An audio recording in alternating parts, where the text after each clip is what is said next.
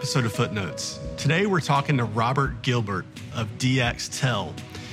And his company is doing something that I think we've all become more familiar with, and that is to help uh, increase access to rural broadband internet service. And while Robert's company doesn't dig the trenches and lay the, and lay the fiber, what he does is he works with small, locally rural um, co ops who either sell electricity to customers or maybe they're a telephone company. And he helps them figure out how to better serve their customers by getting them rural broadband. I, I learned that broadband is more than just uh, better Netflix. Um, and, and, faster download speeds, uh, that it really can provide some of the necessities of life for people that don't live in big cities. Check it out. Well, we're here with uh, Robert Gilbert, uh, who's the founder of uh, DXTEL. And, and Robert, what, what I find so interesting about what you're doing is, is you your company is on this mission to help increase access to rural broadband. And I think uh, about a year ago, a year and a half ago, we all saw why that was so important with the pandemic and distance learning and things like that. But um, how do you do what what you do? Yeah, sure, and and you're right. I mean, the pandemic. You know, before then, internet was, you know, not to age myself, back to the day of you know downloading uh, songs from Napster, right. right. And you would even see internet companies would say, "Oh, you could download songs this fast with faster internet." So it was this kind of novel thing that we all liked, but you know, if it was slow, it was slow, and you just dealt with it. And then slowly, you know, the market built up and all these smart home devices and more devices in the house built up. And then the pandemic came and it, it was it was like one and it continues to be one 12 month, 18 month infomercial for the importance of, of broadband internet. Um, and so, you know, with these providers that we work with specifically, um, you know, they're mostly in rural areas uh, and, and some suburban, but they are uh, mostly telephone cooperatives and electric cooperatives, and, and these were the same groups that came together originally to bring much needed communication services and electricity to, you know, rural areas that had no resources at all. So now, you know, you fast forward 75, 80 years, and they're doing the same thing again, you know, staying true to their mission to bring connectivity to these same people. Mm-hmm. Um, so it's you know what we do is we come in. We we were originally founded. We had this great idea if we were going to come in and be marketing consultants and use data targeting to help them, uh, you know, find the right customers and, and sell internet and use the right messaging. And we got started and we realized that, you know, we were selling a, a service that was up here, and we got to you know talking to all of our clients and it turns out they needed help on the basic level. Um, what did that look like? Well, I mean, what is basic? Basic level. So if you think about um, the electric cooperatives we're working with, you know, they have just now, uh, some of them within the last three years, have launched broadband service.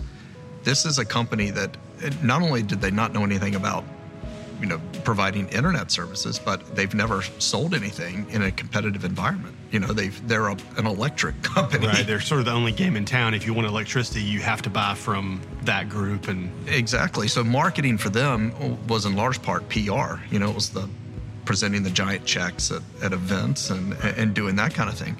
So, you know, we would start working with them and, you know, we would come in thinking, oh, okay, we're going to consult and provide a strategy and we would come in and, and do that and then you know kind of be heading out the door and they would say uh, how do we do a website? And you know we kept getting pulled back in to help them build up just the foundation of marketing. Um, and so that's you know we've kind of evolved into that where we started with you know one service and now we've expanded to you know a dozen services. Mm-hmm. so when they they come to you and they're trying to figure out how to sort of do something they never they've never done. I mean, to your to your point, I mean, is that when you're able to employ some of those uh, tools, um, like helping them understand their customers better, even though they never really had to? I mean, what, what's that education process like? Yeah, uh, it's uh, it's interesting. Um, I'm just sure. to say the least. Um, you know, it's it's coming in and, and, teaching them. You know, it's not enough. We there's a um, a lot of engineers and construction folks in this industry. You know, they get really excited about we're putting fiber in the ground and they love to show pictures of construction and update people with the technical terms about what they're doing. And so a lot of times we're on the other side trying to explain to them, you know, this is a utility, and at the end of the day, what what your consumers and what your uh, you know potential customers care about is internet. You know, they're not really concerned about how you're bringing it to them, which is interesting, but ultimately you're selling internet service, and you need to talk to them about, hey, you know, what you have now is not that great, and we can provide you with faster, reliable internet service so your children can go to school, you know, at home virtually. You can work from home. And, you know, in some cases, it's giving people the freedom to pick up and, and move to a new location uh, because they're not tethered to, you know, a, physical job space. Right. Yeah, where it's like, you know, hardly anyone would, would pick up and move to a place with no electric electric service. You know, that, that would just, I mean, no one would really do that. Um, but now, to, I think to your point, it's, you know, when you're checking out what, what sort of internet bandwidth is available, that's almost on someone's checklist for whether to move somewhere. No, uh, absolutely. And, and, I mean, is that trend just beginning, or, or, what are maybe some of your clients seeing from that? I mean, are they are they seeing uh, household growth and things like that? They are seeing it on, on you know, in our industry. Um, there's a lot of talk about the value of specifically fiber internet. Mm-hmm. Um, you know, municipalities are recognizing it all over the country in states where they're allowed to, and they're bringing in and they're building their own networks um, because they see it as such an important driver for economic development, for bringing you know people that want to relocate, work from home, and that kind of thing. Um, but it, it, it's we know the importance on our side, and we have great stats about the value of homes. You know, a, a home with fiber internet access is worth on average four thousand dollars more. Hmm. Um, the problem is that's only within our industry.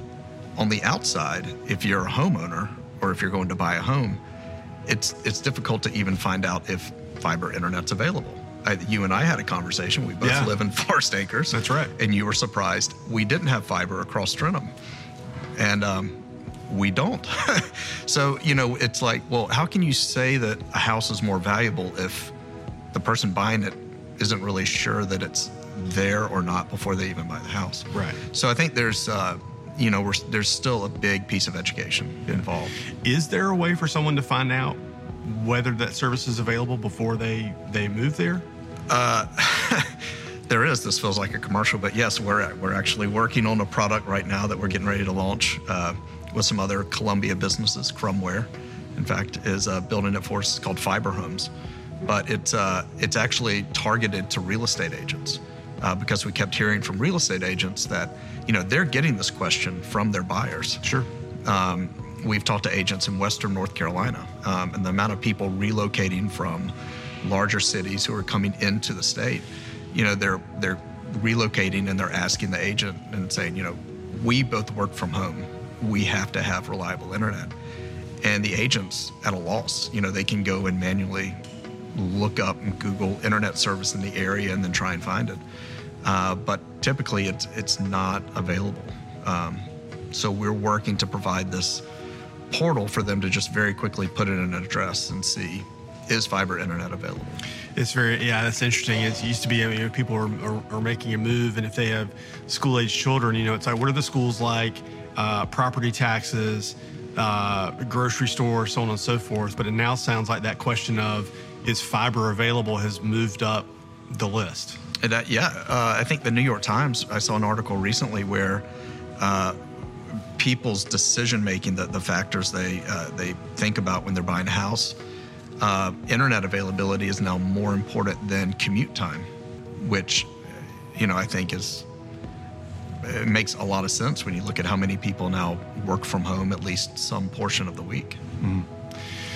So, in terms of you know, as you're as you're going to your customers who are able to provide these services, I mean, and, and, yes, we had a catalyst, I think, in the pandemic and, and, the work from home movement and things like that. But, you know, w- what if we never had that? I mean, wh- why isn't it more? Why, why aren't these fast internet speeds more prevalent across the country, given how how vital they really do seem to be?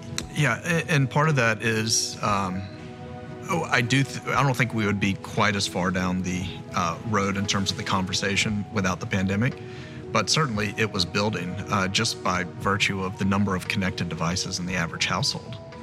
Um, to your point about electricity, we, my wife and I, uh, briefly lived in an older house in, in, in Forest Acres, and the wiring was typical for a house built in the 30s or you know whatever, and uh, we had this microwave that if I had something else going on, I literally had to unplug it to use our microwave or it would, you know, short out.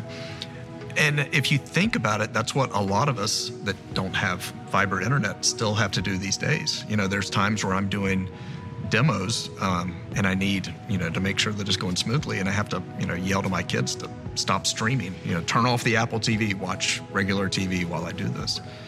Um, and that's because you know it's devices you don't even think of are accessing your internet and so as those devices have increased so has this need for bandwidth yeah because it may be easier to ask your kids to stop breathing than it would be to stop streaming. oh yeah, uh, absolutely. Uh, but also, especially if they're in a, again a, a, learning from home situation or things like that. I mean, I think to your point, streaming is while it's not maybe as important as breathing, it, it's almost like asking someone you know to not be able to do that you're basically asking them to not be able to participate in kind of a, a growing part of their life. Yeah, uh, uh yeah. You know, we've talked. I, I've used kind of entertainment and streaming options, but you know, exactly. Uh, you know, school learning, um, telehealth. I mean, that is a huge thing. Um, these areas that um, you know, folks, you know, uh, in the new broadband office are working on and trying to get these areas that are so underserved in the lower part of the state with internet these are the same towns where you know the rural hospitals are closing down.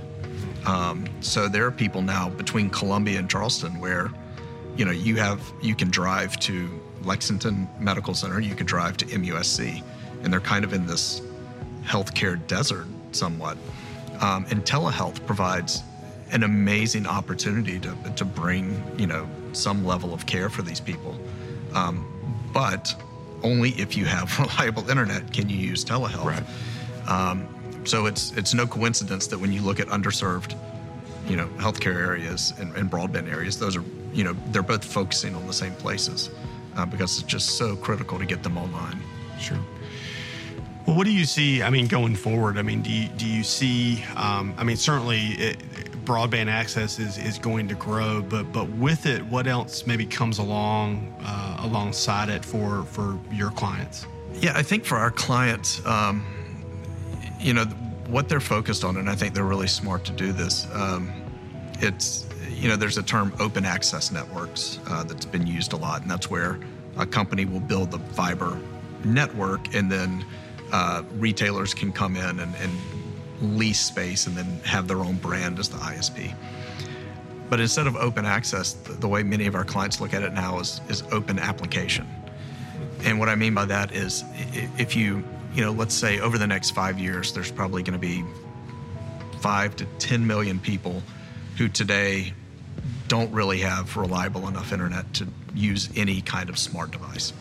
So you're talking about five to 10 million people who are now going to be in the market for a world of connected devices. Um, I mean, everything from iPads to, again, telehealth, wearable uh, medical devices. Um, so it's, you know, as more people come online, there's this whole consumer group that's also being born out there, uh, which is really interesting. So a lot of our clients are looking at that and thinking about, okay, you know, we're bringing, you know, 20,000 people in rural Mississippi, we're bringing them internet what's the next step? You know, can we also help provide them with, you know, uh, telehealth in the form of a, a, a, tablet that gives them a shortcut to the local hospital, or you know, other tools uh, that go with. So it's not just enough to get them online, but how do you bridge that digital literacy gap as well and provide them with the tools to catch up with, you know, the more urban areas in the country? Yeah, it's that that's interesting. That I, I think a lot of times, you know, when when you sort of have access to broadband, um, you think about how you use it. And for a lot of us, I mean, half of the use at least has to be for entertainment. You know, that's Netflix and Hulu and, and all the things that we stream to entertain ourselves. Um, and then the other half is just kind of, you know, shopping and, and other things, which again is this kind of consum- consumption thing. But I think your point about telehealth and telemedicine, especially for underserved markets, uh, underserved populations, um, you know, kind of the chicken and egg, you know, you got to get the fiber in there. You've got to get them plugged in and access. You've got to get them a device, you know, that they're able to navigate and to use. And then, you know, telemedicine can sort of begin to, to, to take place. Um, that is that is interesting. That I think it's something that those of us, frankly, that live in areas where we've got access to all these things, just we don't think about when you don't have it. You know, what are you able to do? What do you have access to? Yeah, and, and a great lesson I learned it was we were renting a, a house in Western North Carolina on vacation that had very little internet connectivity and very little cell phone service, and it's you know it, it's a wake up call of Yeah. w- what what it would be like everyday life to try and navigate. You know where we just say oh you know let's just order in. I'll get on you know Bite Squad and get dinner delivered. Um, a- and healthcare, you know, we were in a situation, I don't know, a few months ago. My son was sick, and so I was like, okay, well, I think it's an ear infection. Uh, it was a Saturday or Sunday. Pediatrician was closed. Like, okay, we'll go to the urgent care. I don't know if you've been to an urgent care lately downtown, but very crowded. I mean, unbelievably crowded. Like three hour wait with a four year old. Um, and so having that option to be able to wait at home, you know, even if you're waiting for three hours for a telehealth doctor to come on, at least you're at home and, and comfortable and not sitting in a car or in a crowded waiting room. So it's, you know, the, the pandemic, I think, has opened up a lot of people's eyes to um, not only the importance of it, but the, the, the gaps that we're seeing in the population. Well, Robert, thanks for sitting down with us and, and sharing these things. I, I think you've you've probably helped lift the cover off for a lot of people that will be listening to this on you know access to broadband is about more than just getting better speeds for Netflix.